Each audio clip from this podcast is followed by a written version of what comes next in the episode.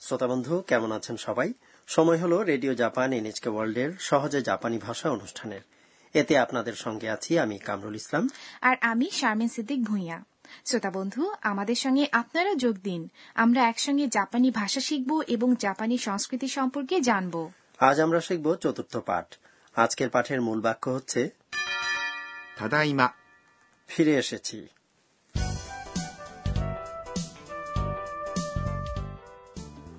আমাদের এই আসরের প্রধান চরিত্র হচ্ছে থাইল্যান্ড থেকে আসা শিক্ষার্থী আন্না। আজকের পাঠে আন্না তার টিউটর সাকুরাকে সঙ্গে নিয়ে তার ডরমিটরিতে ফিরে এসেছে। তখন তার ডর্ম মাদার তাদেরকে অভিবাদন জানালেন। ডর্ম মাদার ডরমিটরিতে বসবাসরত শিক্ষার্থীদের দেখাশোনা করেন। এবার চলুন শুনে নেওয়া যাক পাঠ চারের কথোপকথন। এই পাঠের মূল বাক্য হল ফিরে এসেছি।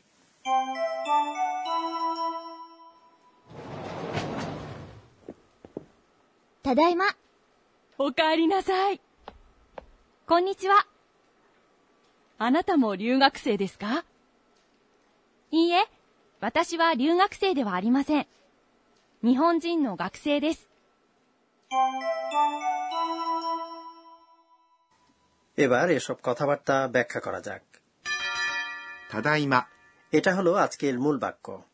ডরমিটরিতে মূল প্রবেশপথ দিয়ে ঢোকামাত্র আন্না এই কথাটি বলেছে তাই না? হ্যাঁ। তাদাইমা। হচ্ছে নিজের বাসস্থানে ফিরে আসার পর বলার মতো একটি অভিবাদন। তাদাইমা কথাটি আসলে এইমাত্র বাড়ি ফিরে এসেছি এমন অর্থবোধক জাপানি বাক্যের সংক্ষিপ্ত রূপ। এই অভিবাদনের উত্তরে ডর্ম মাদার বললেন সাই ফিরে আসায় স্বাগত জানাই।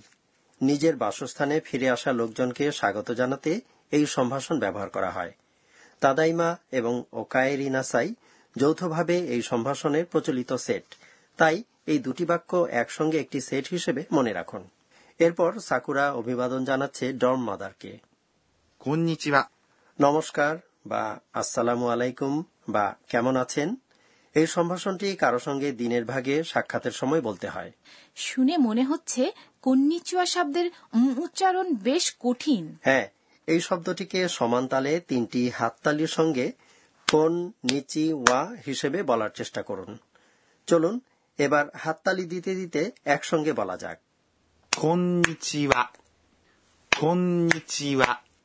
এরকম আরও কিছু সম্ভাষণের কথা বলবেন? হ্যাঁ নিশ্চয়ই।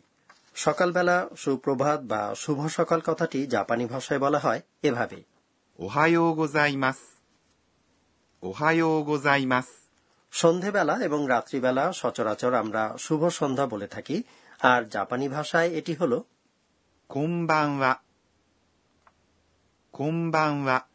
যাই হোক এরপর ডন মাদার সাকুরাকে জিজ্ঞেস করলেন আনাতামো রিউগাকসে তুমিও কি বিদেশি শিক্ষার্থী? আনাতা। অর্থ হচ্ছে তুমি। মো। একটি পার্টিকেল যার অর্থ ও। মানে হলো আন্তর্জাতিক শিক্ষার্থী বা বিদেশি শিক্ষার্থী। দেশ। কথাটি যথারীতি বাক্যের শেষে ব্যবহৃত মার্জিত শব্দ।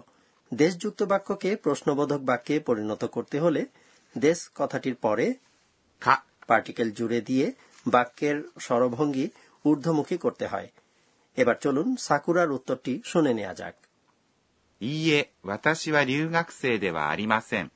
না আমি বিদেশি শিক্ষার্থী নই। ইয়ে মানে হল না। যখন আপনি বলবেন ইয়ে তখন এর ই অংশটি একমাত্রা লম্বা করে উচ্চারণ করতে হবে। ইয়ে মানে আমি হচ্ছে প্রসঙ্গবোধক পার্টিকেল বা টপিক মার্কার। রিউ গাকসে মানে বিদেশি শিক্ষার্থী। দেওয়া কথাটি হল দেশ এর ঋণাত্মক রূপ। আচ্ছা সাকুরা যদি বিদেশি শিক্ষার্থী হতো তাহলে সে তার উত্তরে কিভাবে এটি প্রকাশ করত はい、私も留学生です。 হ্যাঁ আমিও বিদেশি শিক্ষার্থী はい、 হ্যাঁ এটি হলো প্রশ্নের হ্যাঁবাচক উত্তর 私も留学生です。 হলো আমিও বিদেশি শিক্ষার্থী উত্তর হিসেবে আপনি এটাও বলতে পারেন はい、そうです。 হ্যাঁ আমিও অথবা হ্যাঁ ব্যাপারটা তাই そう、 মানে হলো সত্যি ব্যাপারটা তাই এরপর সাকুরা বলে চলল 日本人の学生です。 আমি একজন জাপানি শিক্ষার্থী এই বাক্যটিতে প্রসঙ্গ নির্দেশক বা টপিক মার্কার ওয়াতাশিওয়া উজ্জ্ব রাখা হয়েছে কারণ এটি বাক্যের অনুষঙ্গ থেকেই স্পষ্ট বোঝা যায় 日本人 মানে হল জাপানি ব্যক্তি の কথাটি একটি পার্টিকেল যা দুটি বিশেষ্যকে সম্পর্কযুক্ত করে 学生 হচ্ছে শিক্ষার্থী আর দেশ যথারীতি বাক্যের শেষে ব্যবহৃত মার্জিত শব্দ। তাহলে দেখা যাচ্ছে নিহঞ্জিন এই বিশেষ্য পদটির সঙ্গে নো যুক্ত হয়ে পরের বিশেষ্য পদ গাকসে বা শিক্ষার্থী পদটিকে গুণান্বিত করেছে তাই না? হ্যাঁ একেবারে ঠিক বলেছেন আপনি। যাই হোক সাকুরা তার বিশ্ববিদ্যালয়ে জাপানি শিক্ষকদের জন্য এক প্রশিক্ষণ কোর্সে ভর্তি হয়েছে। তার লক্ষ্য হল বিদেশে গিয়ে জাপানি ভাষা শেখানো। জাপানি ভাষা হচ্ছে এখানে নিহন অর্থাৎ জাপান কথাটির পরে 語 অর্থাৎ ভাষা কথাটি যুক্ত হয়েছে এবার পাঠ চারের কথোপকথন আরেকবার শুনে নেওয়া যাক আজকের মূল বাক্য হচ্ছে ただいま ফিরে এসেছি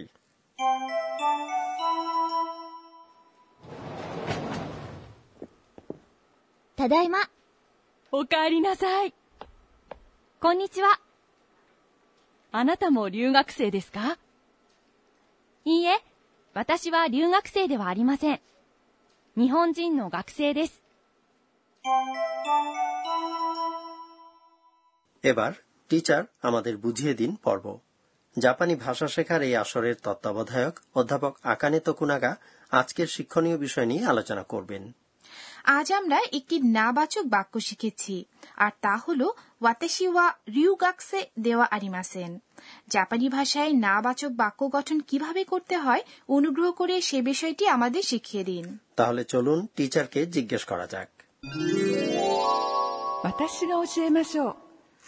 টিচার বলছেন একটি নমুনা বাক্য দিয়ে বিষয়টি ব্যাখ্যা করা যাক। আমি একজন জাপানি। আমি মানে ওয়াতাশি আর জাপানি মানে হল নিহঞ্জিন। কাজেই আমি একজন জাপানি কথাটির অর্থ যেসব বাক্যের শেষে দেশ থাকে সেখানে দেশ অংশটির পরিবর্তে ব্যবহার করে বাক্যটিকে নাবাচক করা যায়। কাজেই আমি জাপানি নই কথাটি হবে এবার এই কথাটি অনুশীলন করা যাক। আমি জাপানি নই। এই মার্জিত বাক্যটিকে আরও নৈমিত্তিক ভঙ্গিতে বলতে চাইলে আপনি বাক্যের দেওয়া অংশটির পরিবর্তে যা। ব্যবহার করতে পারেন। সেক্ষেত্রে আমি জাপানি নই অর্থে নিহনজিন দেওয়া আরিমাসেন। কথাটি হয়ে যাবে নিহনজিন যা আরিমাসেন। শুনলেন টিচার আমাদের বুঝিয়ে দিন পর্ব।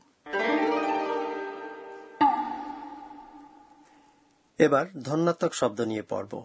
এই পর্বে জাপানি ভাষার ধন্যাত্মক শব্দ অর্থাৎ এমন শব্দ যা নির্দিষ্ট কোন ডাক কণ্ঠস্বর অথবা আচরণ প্রকাশ করে সেগুলো তুলে ধরা হয়। আজ প্রথমে একটি শব্দ শোনা যাক। এটা তো মনে হচ্ছে স্লাইডিং দরজা খোলার শব্দ। হ্যাঁ জাপানি ভাষায় এ ধরনের শব্দকে বোঝাতে বলা হয় গারা গারা। কোনো কিছু ভেঙে পড়া অথবা পড়ে যাওয়ার শব্দ বোঝাতেও গারা গারা। কথাটি ব্যবহার করা হয়। এরপর শুনব দরজা বন্ধ করার ভঙ্গি প্রকাশক শব্দ। পাতাম অর্থাৎ বাংলায় বলতে পারি দড়াম করে দরজা বন্ধ হওয়া। এই ছিল আজকের ধন্যাত্মক শব্দ। জাপানি ভাষা শেখার আজকের আসর শেষ করার আগে সময় হল আন্নার স্বগতোক্তি শোনার। আজকের ঘটনাগুলোর দিকে ফিরে তাকিয়ে আন্না মনে মনে বলছে সাকুরা-সান ডরমিটরিতে প্রবেশ করার সময় যখন জুতো জোড়া খুললেন তখন তিনি এগুলোকে উল্টোমুখী করে ঘুরিয়ে পরিপাটিভাবে রেখেছেন। এরপর কখনো আমি কারও বাড়িতে বেড়াতে গেলে আমিও একইভাবে আমার জুতো পরিপাটি করে রাখব। বন্ধুরা কেমন লাগল আজকের পাঠ? আশা করি ভালো লেগেছে। আজকের মূল বাক্য ছিল ফিরে এসেছি। আগামী পর্বে আমরা দেখব আন্নার রুমে গিয়ে সাকুরা তার সঙ্গে কথা বলছে। আশা করছি আপনারাও সঙ্গে থাকবেন। তাহলে আবার দেখা হবে। মাতা ওয়াই